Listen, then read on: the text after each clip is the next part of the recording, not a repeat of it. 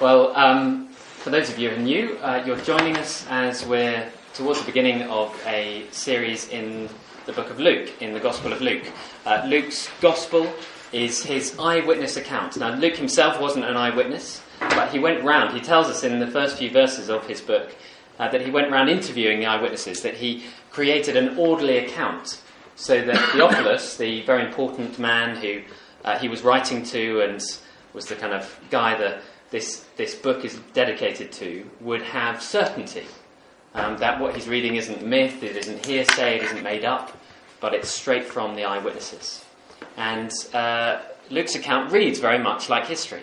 One of the things you can test as we go through is whether it does that. And one of the things I've said as we've uh, started out in Luke is that it'd be great if those of you who um, would confidently uh, call yourself Christians would realise that, um, as we often emphasise here, I'm not the minister of the church. My title really should be equipper, because a, a pastor teacher is uh, there is described his job description in uh, in the Bible is to equip God's people for works of ministry. Um, so you're the ministers, and we're studying Luke so that you can go out and share it with others. And so we've got lots of little copies of Luke's Gospel. Um, there's even a helpful uh, study guide which has some questions in it uh, so that you could read one to one with someone who's not yet a Christian and just walk them through it. Because so often people assume that what we're reading, uh, what Anna just read to us, is, is myth, is kind of long way away from the historical events. And just showing them the, the passage itself, just showing them the text itself, will show them that it's history, that it's interesting history. And in fact, it's life changing history. And that's what we're going to be looking at now. So we dive into Luke chapter 3. And Luke's chapters 1 and 2 are all about the birth and uh, childhood of John the Baptist, who we're looking at now, and Jesus. Um, and so they're kind of preparatory. They're, we don't get to hear much of Jesus. We hear one little sentence of his that we heard last week. Um, but here we get introduced to John the Baptist as a grown man um, in his uh, early 30s, probably. Um, we're in about the year, well, it seems from, uh, from the detail that we get uh, in chapter 3, verse 1, uh, we're in the year AD 29. Now, that may confuse you. Uh, Jesus is over 30, and we're in AD 29 because Jesus was probably born in about 4 BC. There's a nice little interesting fact for you. Jesus was born before Christ. Um, but that's because the dating was done, it's got nothing to do with the reliability of the Bible. The dating was done way, way, way later. And they got it nearly right. Um, so here we are in uh, Luke chapter 3, and we're being introduced to this great guy, John the Baptist. And the key message of this whole section, and this is really the sum of John's whole ministry, is all here in these 20 verses. The key message is get ready. Get ready. It's there uh, in, on the inside of your service sheets as the title for uh, the sermon Get Ready. Now, whenever a special person comes to visit, there's a lot of getting ready to be done. Um, whenever there's a big special event like a wedding, um, Rebecca's about to have uh, a wedding in the summer. When is it? In July? May. May. May, there we are. And there's lots of getting ready, I hear through Carl and Penny. Lots and lots of preparation for a big event. And when a big visitor comes, like the Queen or something, apparently she always uh, has the, the smell of fresh paint wherever she goes. Because there's been so much getting ready uh, to prepare for her arrival. But here we're not just looking at outward readiness, this is about inward readiness. This isn't just getting ready for the visit of a special person, this is getting ready for a relationship with a very special person, with God Himself. And the summary of John's message, whose job was to get people ready for Jesus, is there in verse 3 of what Anna read for us. It's there in your service sheets. Verse 3. He, that's John, went into all the country around the Jordan, that's the river, preaching a baptism of repentance for the forgiveness of sins. Repentance for the forgiveness of sins. Now, the word uh, repent simply means to turn around. Um, to turn around. And so uh, the first heading there is to turn back to God because John isn't just talking about uh, sorting your life out, doing things differently. He's talking about turning back to a relationship with God. Now, we, uh, for those of us who make lots of mistakes, we, we, um, we repent quite frequently. So I might be driving along, and often I'm insistent the best way to go is uh, if I'm going out to um, visit Lucy's parents in uh, Southfields, or the best way to go is up Balham Park Road and so on. And then I'm halfway there and I remember there are roadworks. And I think, oh gosh, I really have gone the wrong way. And I could just keep thinking like that. Oh, I've made a mistake, and just sit it out, and then end up sitting in really, really slow traffic and so on. But until I actually turn around and go back and go a different route, I haven't repented. That's what repentance is. Now, John came with not a new message. John came with a very similar message to the Old Testament prophets. And in our first couple of verses, we get that kind of introduction. Um, the bit that, that poor Anna had to deal with, I just sprung it on her, and she had to read all those complicated names. But that kind of introduction in verses 1 and 2 is the same kind of introduction that you get in the Old Testament, in the first half of the Bible, um, about all the great prophets. So let's read that again, verse 1. In the fifteenth year of the reign of Tiberius Caesar, when Pontius Pilate was governor, of Judea, Herod the tetrarch of Galilee, his brother, Philip tetrarch of Iturea and Trachonitis, and Lysanias, tetrarch of Abilene. If you say it confidently, it doesn't matter whether you get it right or not. During the high priesthood of Annas and Caiaphas, the word of God came to John, son of Zechariah, in the wilderness.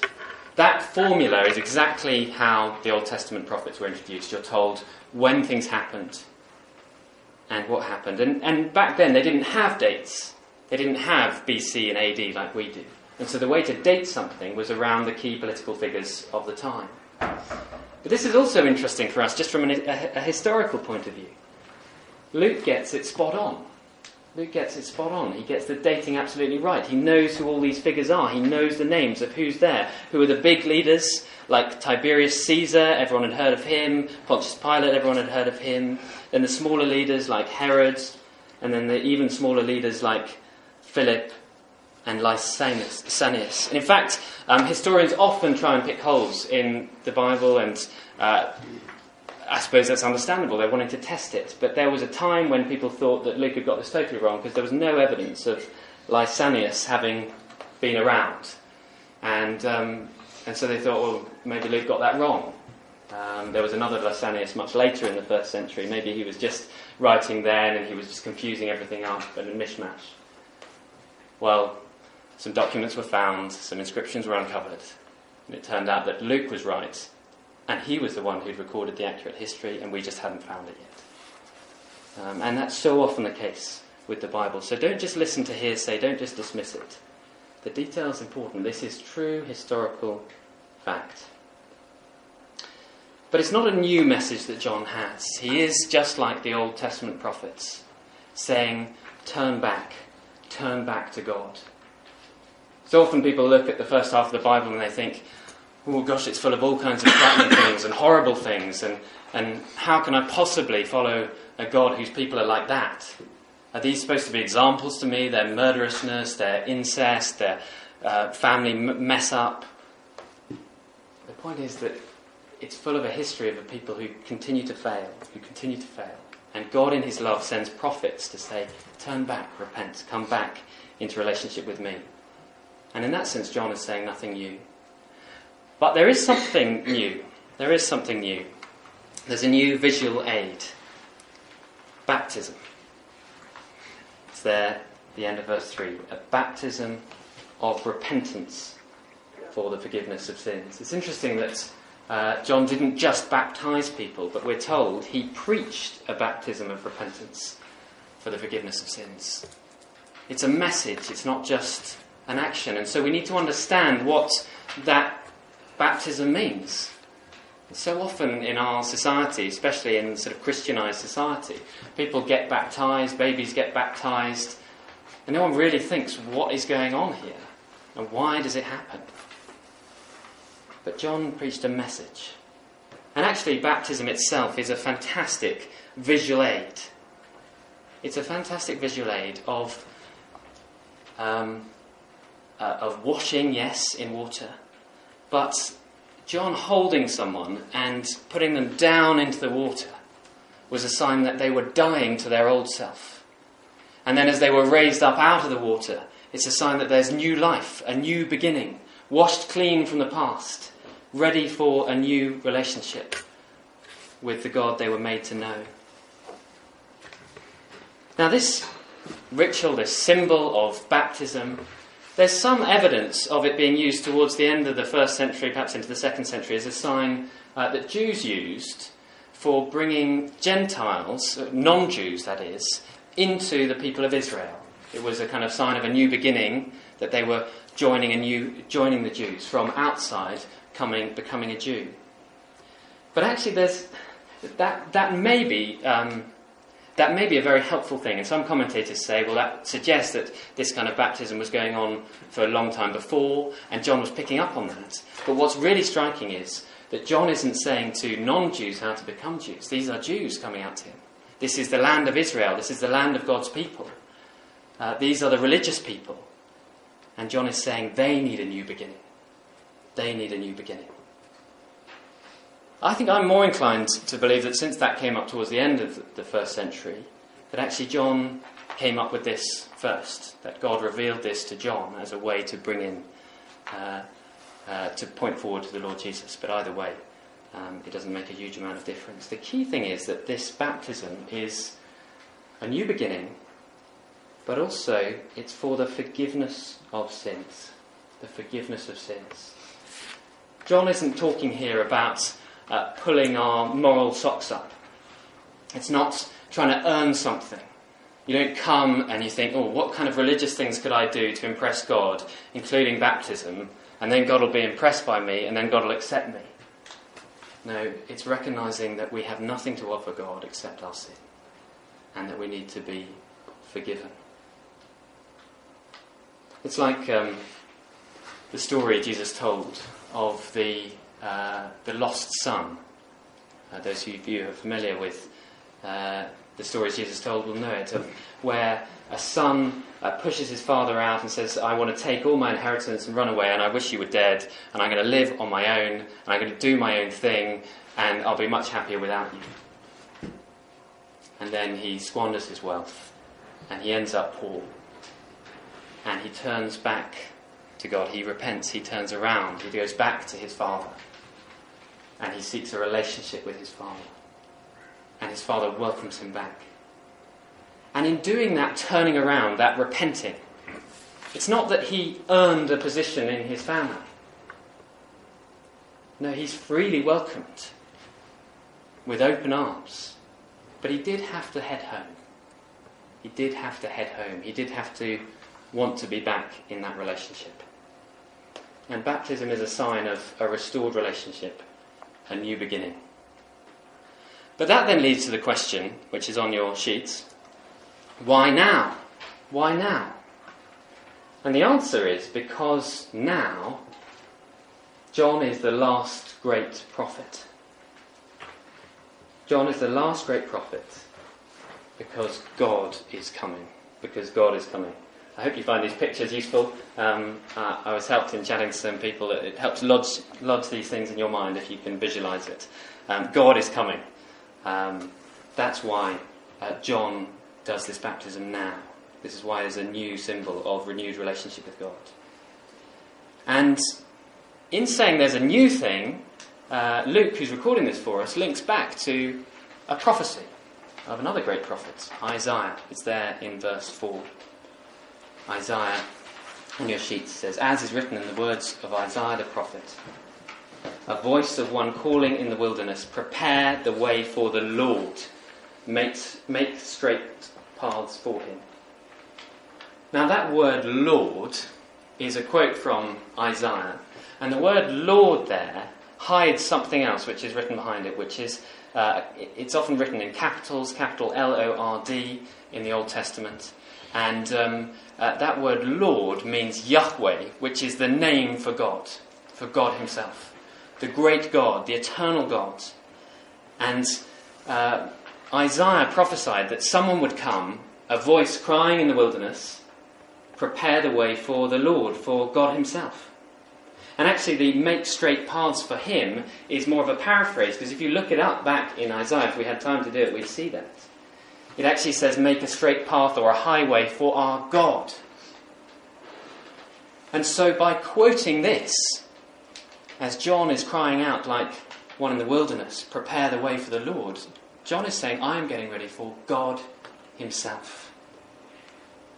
So, if you ever have people who are saying, oh, well, uh, Jesus never claimed to be God, or no one ever thought that He was God Himself, um, often, there are lots of verses, but often we overlook something like this. This makes it very clear that John was preparing the way for the Lord. And so when Jesus came, it was God Himself coming. In verse 5, every valley shall be filled in, every mountain and hill made low. The crooked road shall become straight, the rough way smooth, and all people will see God's salvation. That word salvation just means rescue. So why now? God is coming, and what's God coming to do? Well, there's another visual aid. That's of someone uh, being lowered down from a helicopter to rescue someone from a sinking ship. God has come to rescue people. God has come to rescue people. God is getting people ready for the God who has come to rescue us. Now, in many ways, this is a one off. John was the last great prophet. But also, John, we never stop needing John's message. We never stop needing John's message because uh, John taught us about repentance. In some ways, to come to Jesus, we still need to come through John the Baptist. Because Jesus, the great God, the great King, has come, and we need to recognize that He is our ruler, that He is in charge of our lives, and we need to bow to His rule. We need to turn around, stop being in, thinking we're in control, and give up control to Him. Jesus came to die to forgive sins, which means we need to repent, we need to admit that we're sinners Jesus came to lead us into life to the full, and so we need to surrender our lives to Him and let Him lead us. And so repentance continues to define the Christian life. I need to realize that where there's a clash between me and God, I'm wrong and He's right. And I still need forgiveness. It's also, as we'll see more of, wonderfully freeing and liberating and delightful because once I realise that I deserve nothing from God and it's only based on me accepting forgiveness, me, just repenting of my wrong and looking to Him, I realise I've got no reason to ignore or look down on others. I've got no reason to think that I'm better than them, as Ed opened the service by talking about that Pharisee and the tax collector, the great religious leader, who thought he was something before God. And Jesus said, no, it was the tax collector, the baddie, the, the guy who knew that he was rubbish. Who, was, who had the humility to realise that he needed God's rescue. And it means that we can't look down on others. Which leads on to our next, our next point on the sheet. What does repentance look like in practice? What does repentance look like in practice? What does this turnaround look like? What change will it make? Well, first, I've given you a chance to fill in the blanks, so if you've uh, got a pen on you and that would help you to concentrate and stay awake. I'm struggling, notice Matt struggling to stay awake. Um, you, um, uh, the, the, the first point there is recognize you need forgiveness. There's a, a picture of a guy um, looking ashamed, writing sorry across the wall. Recognize you need forgiveness. Verse 7 on the sheets. John said to the crowds coming out to be baptized, You brood of vipers, who warned you to flee from the coming wrath? It's not very flattering, is it at all? this is some preacher. He obviously thought what he was saying was true because he wasn't just trying to win people over with smooth words. You brood of vipers, that link to snakes is connecting them back to the imagery of the devil, saying, You're not children of God, you're children of the devil. And who warned you to flee from the coming wrath? Who warned you to flee from God's anger against sin? And we'll think more about that. That may be something that shocks us, the idea that God would be angry. Um, we'll come on to that. But there seem to have been people here coming to John thinking, this baptism, this, this baptism thing seems like the next religious trend. This, this seems like the thing we ought to be doing to look like a proper Israelite. like, like a way to show that we've got the right pedigree, that we come from the right background. And John is saying to them, No, don't you rely on your pedigree, don't you rely on your background. You're about as useful as a dead tree, John says. Let's see that as we read on, verse 8. He says, Produce fruit in keeping with repentance, and do not begin to say to yourselves, We have Abraham as our father. For I tell you that out of these stones God can raise up children for Abraham. The axe has been laid to the root of the trees, and every tree that does not produce good fruit will be cut down and thrown into the fire. Recognize you need forgiveness. I've put a picture of a dead tree there. Just imagine someone, a fruit farmer, going out into his orchard, and all he sees is dead tree upon dead tree upon dead tree. And he gets out his axe, and he places it at the root of the tree, just ready to chop that tree down. John is saying that there's something wrong with us. There's something that has cut us off from God, the source of life. And so we're like dead trees. And no, no coming to God and saying, Look at my background. I was, I was born into the right family. I was born into a Christian family. Can't you see that? Or, or look at how nice I am, just relative to all those other people. I, I've never, I've never murdered. I've never raped anyone. In fact, I'm pretty pleasant. I'm above average. God, you should accept me. John is saying, you don't get it. You don't get it. If you're not in right relationship with God, if you don't live abundant life in every way, if you're not perfect, actually, well, then how can you call yourself a child of God? You're like a dead tree, and the axe is at the root of the trees. And yet he, he warns us. He warns us, which suggests that there's hope. There's hope. But before we go on to that, I just want to say this is one of the reasons, this little passage here is one of the reasons that we at this church don't practice infant baptism. Now, there are very good churches that do, but we don't baptize children. Because one thing that's very clear from this passage is that it's not about the family you're born into. Your relationship with God is not about the family that you're born into. It's about a personal repentance and faith. Abraham was um, the great patriarch, the, the great, great, great, great, great, great grandfather of all the Jewish people. And so being uh, descended from Abraham mattered a lot because it meant you were part of God's people, because God made a promise to Abraham that through him all nations would be blessed. And so, John is saying here, you need to realize that God can raise up children, spiritual children, from stones. It's not about the family that you're born into. It's about personal repentance and faith. It's about new birth into a new family. And so this is a new sign, not to symbolize physical birth, but spiritual birth. And it's a very powerful testimony that people go down into the water and dying and then being held under the water, as it were, buried with the Lord Jesus Christ, and then raised up out of the water to new life in Him. It's a very powerful visual aid. And we would say that we think that's undermined by the practice of baptizing babies. If you want to talk to me more about that, please, please do. But we'll keep going. Within this very, very harsh message, I don't know if you saw a glimmer of hope. It's there in verse 8. He says, Produce fruit in keeping with repentance. He's talking about to dead trees. I mean, how could a tree like that produce fruit? What hope is there to preach to something like that? But John seems to think that repentance can give new life. Repentance can give new life to dead trees. And I've summarised this, and you can fill in the blanks if you want to. Uh, point two there. Depend on God to live a changed life. Depend on God to live a changed life. Verse 8 Produce fruit in keeping with repentance. You see, if you repent, if you turn around and stop trusting in yourself, but instead trust in the God you were made to know, then your life will be transformed. Because suddenly, rather than being cut off from the source of life, you're reconnected to the source of life. Rather than being planted, as it were, in desert land, you're planted by a beautiful river where water flows up through the tree.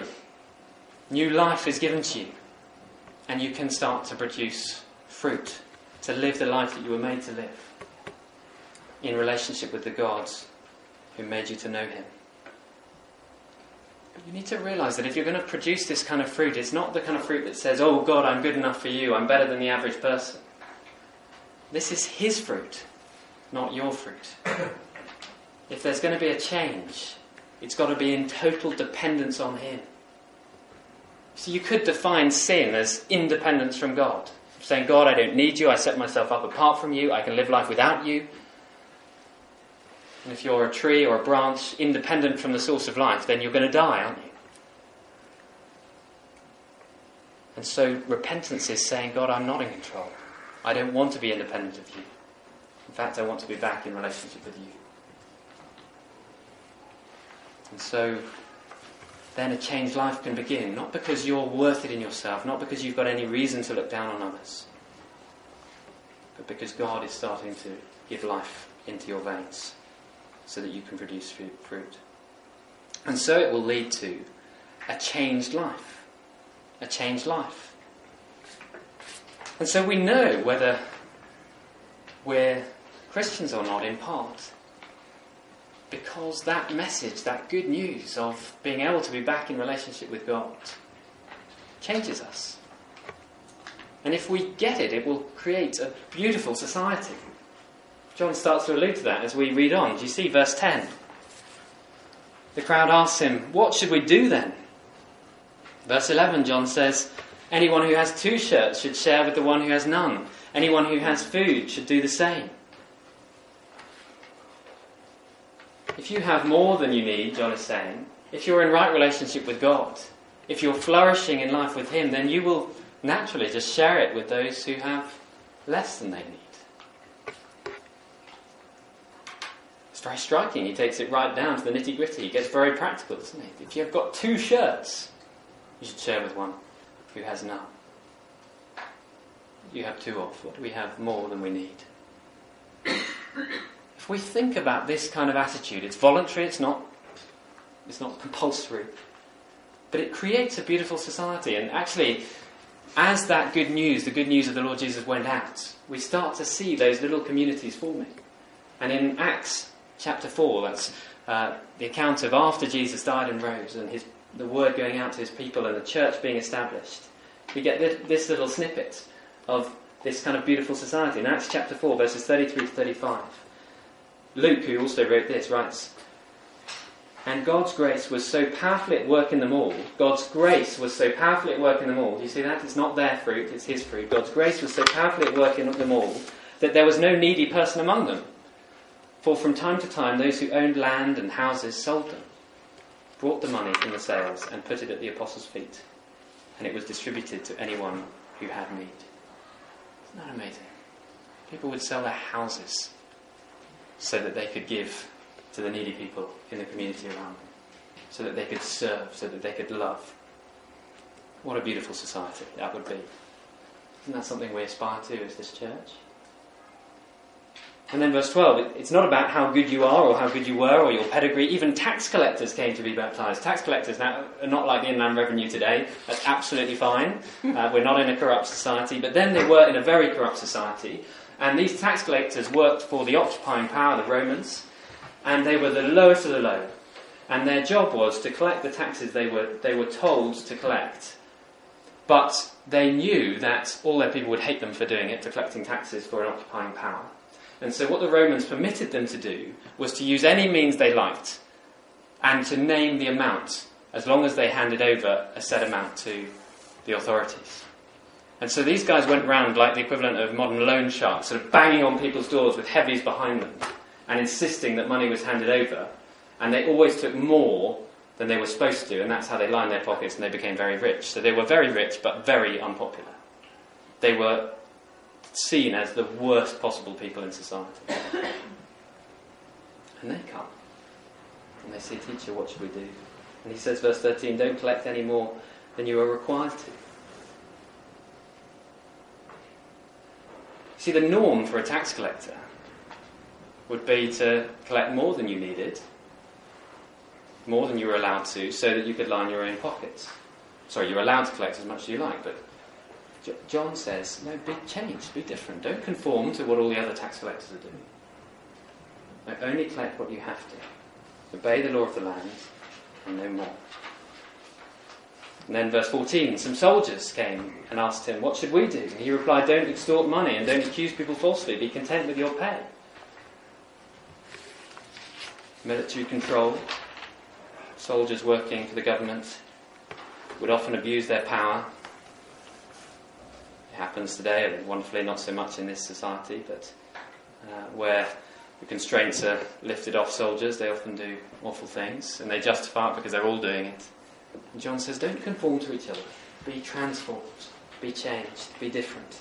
Live radically different lives. That's one of our sort of vision uh, subpoints, as it were, in trying to be shameless in worship to God. We also want to live radically different lives. We want our relationship with God to shape how we live. I wonder if this is something perhaps you could jot down to discuss round tables when we finish in a minute. What do you do now what do you do now that you know you should stop doing? And what don't you do now that perhaps you should be doing?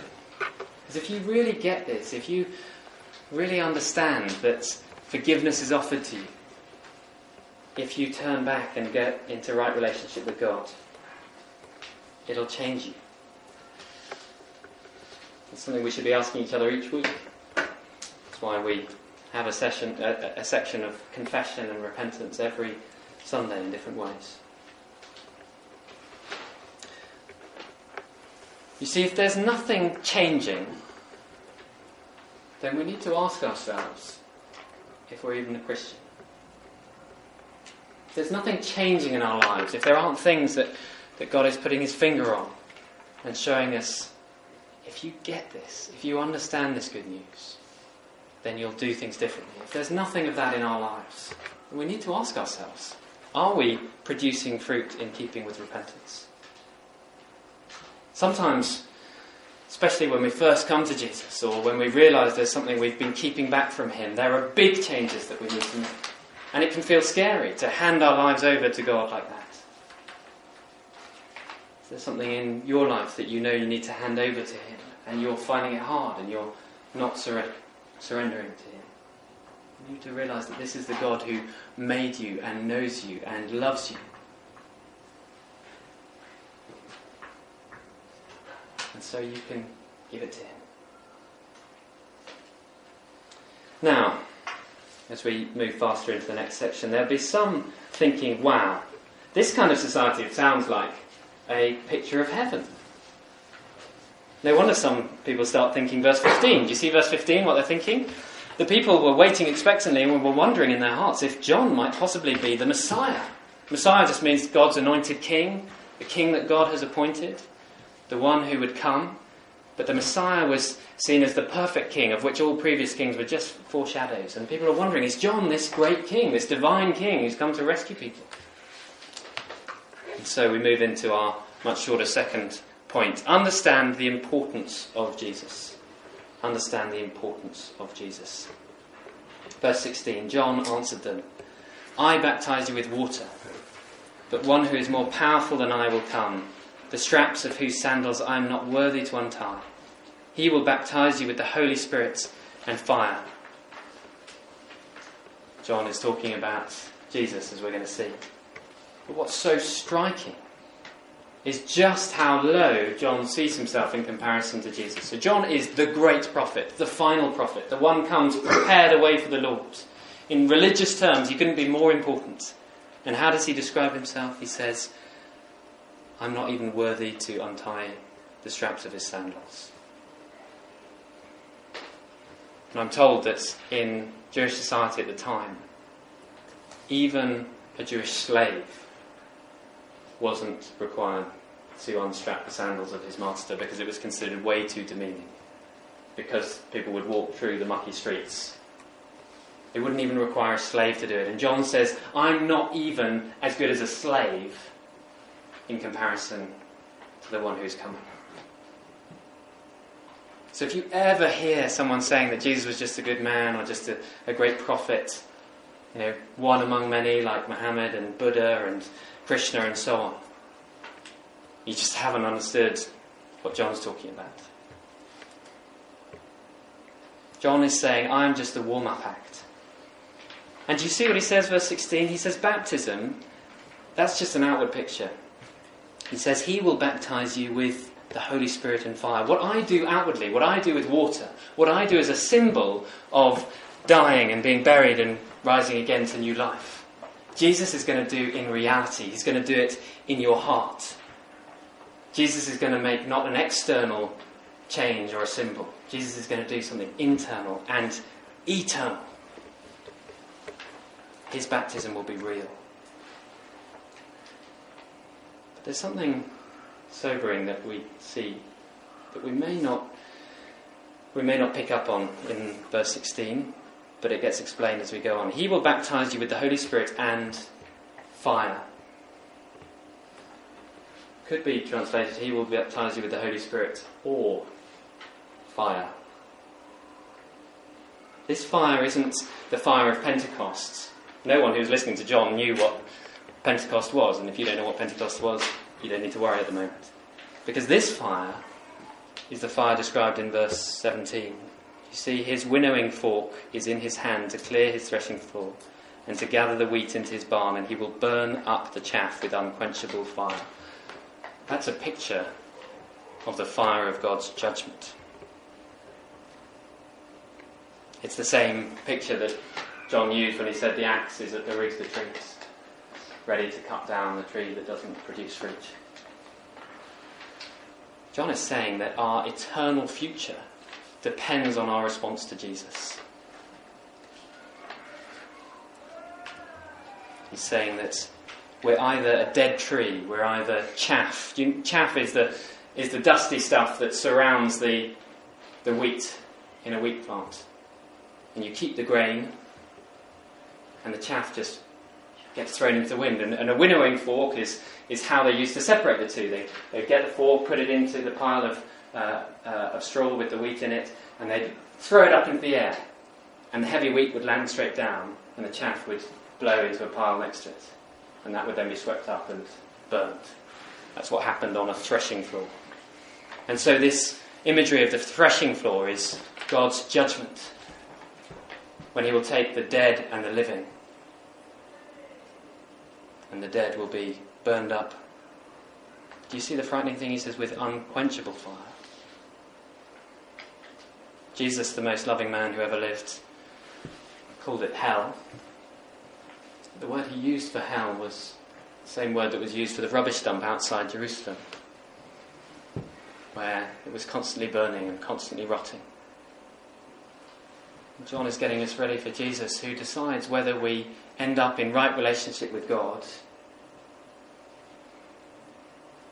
or whether we end up on the constantly burning rubbish dump of history, away from a relationship with God, only experiencing His anger.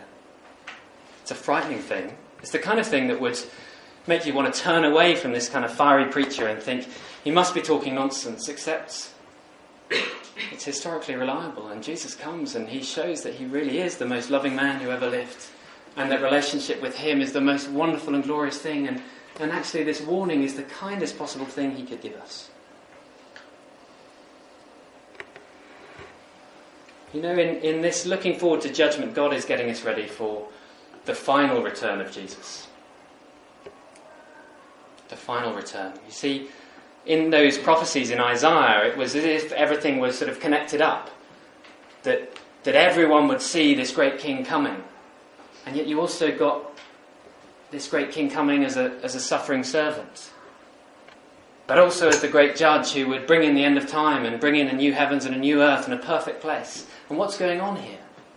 Well, actually, it's two stage. God comes first to rescue the person of Jesus, but finally, he will come again as judge. And are we ready to meet him? The last little section is a personal warning, focusing on one man, Herod. Let me just read uh, verses 19 and 20 as we close. When John rebuked Herod the Tetrarch because of his marriage to Herodias, his brother's wife, and all the other evil things he had done, Herod added this to them all. He locked John up in prison. We don't get a lot of detail here, but basically we know from other accounts, um, like in Mark, that Herod really liked listening to John and found him fascinating. Thought he was really insightful and he clearly was a prophet, and that the people were right to venerate him. Think he was great. But then John makes the stupid mistake of challenging a king on his immoral behaviour. His marriage to Herodias was adulterous and incestuous. And so John was absolutely right to say to him, Look, if you're going to produce fruits in keeping with repentance, this has got to change. And so Herod, rather than listening to John and seeing that to do the right thing in this situation would liberate him and free him for a right relationship with God, he locks John up and he carries on living, pushing John, but more importantly, God out of the picture. And the question is, will we be like Herod? That's really the question Luke's asking us by putting that little bit there. Will we be like Herod? Will we continue to just push God out of the picture? To find ways to avoid listening to his words, coming back to hear God's word explained, to see more of Jesus introduced in Luke's gospel? Will we stop letting it go personal? Will we stop meeting up with other Christians who'll help us, not in judgmental attitude, but in love, to show us our sin and show us where we're falling short? I'm so grateful to those who've pointed out my sins that I don't often see myself, so that I can come back into wholehearted relationship with God through Jesus. See, Herod ignored John, and by the time he meets Jesus at the end of Luke's account, it's too late. Jesus stays quiet, Herod enjoys a bit of light amusement, and then hands Jesus back to Pontius Pilate to be crucified.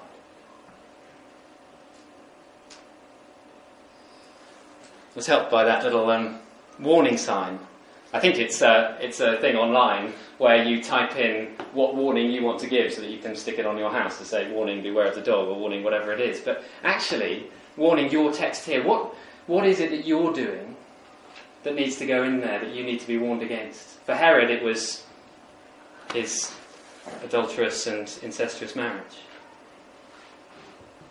What is it for you? Because you know, God's judgment, so often people think God's judgment is if you're naughty, then God will zap you.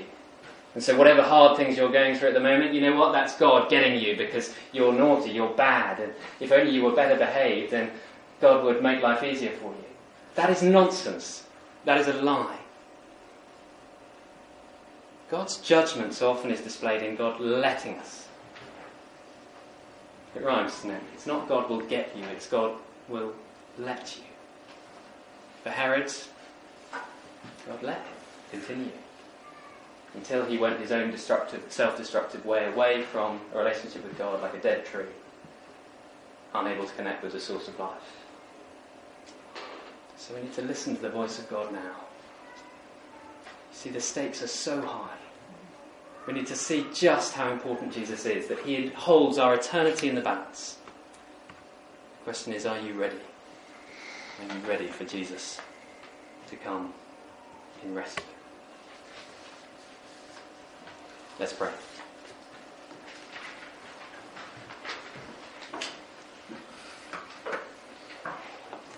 Oh, Father, thank you so much that in your love, in your kindness, in your goodness, you warn us so that we would come back into relationship with you. Please, would we take this message and would you sink it deep into our own hearts? Would we see what we need to stop doing that we are doing or start doing that we're not doing? Not because we could ever earn our way towards you, but because the Lord Jesus has already come to live and die and be raised for us so that we can be in right relationship with you. Please, with that, transform us. In His name. Amen. Amen.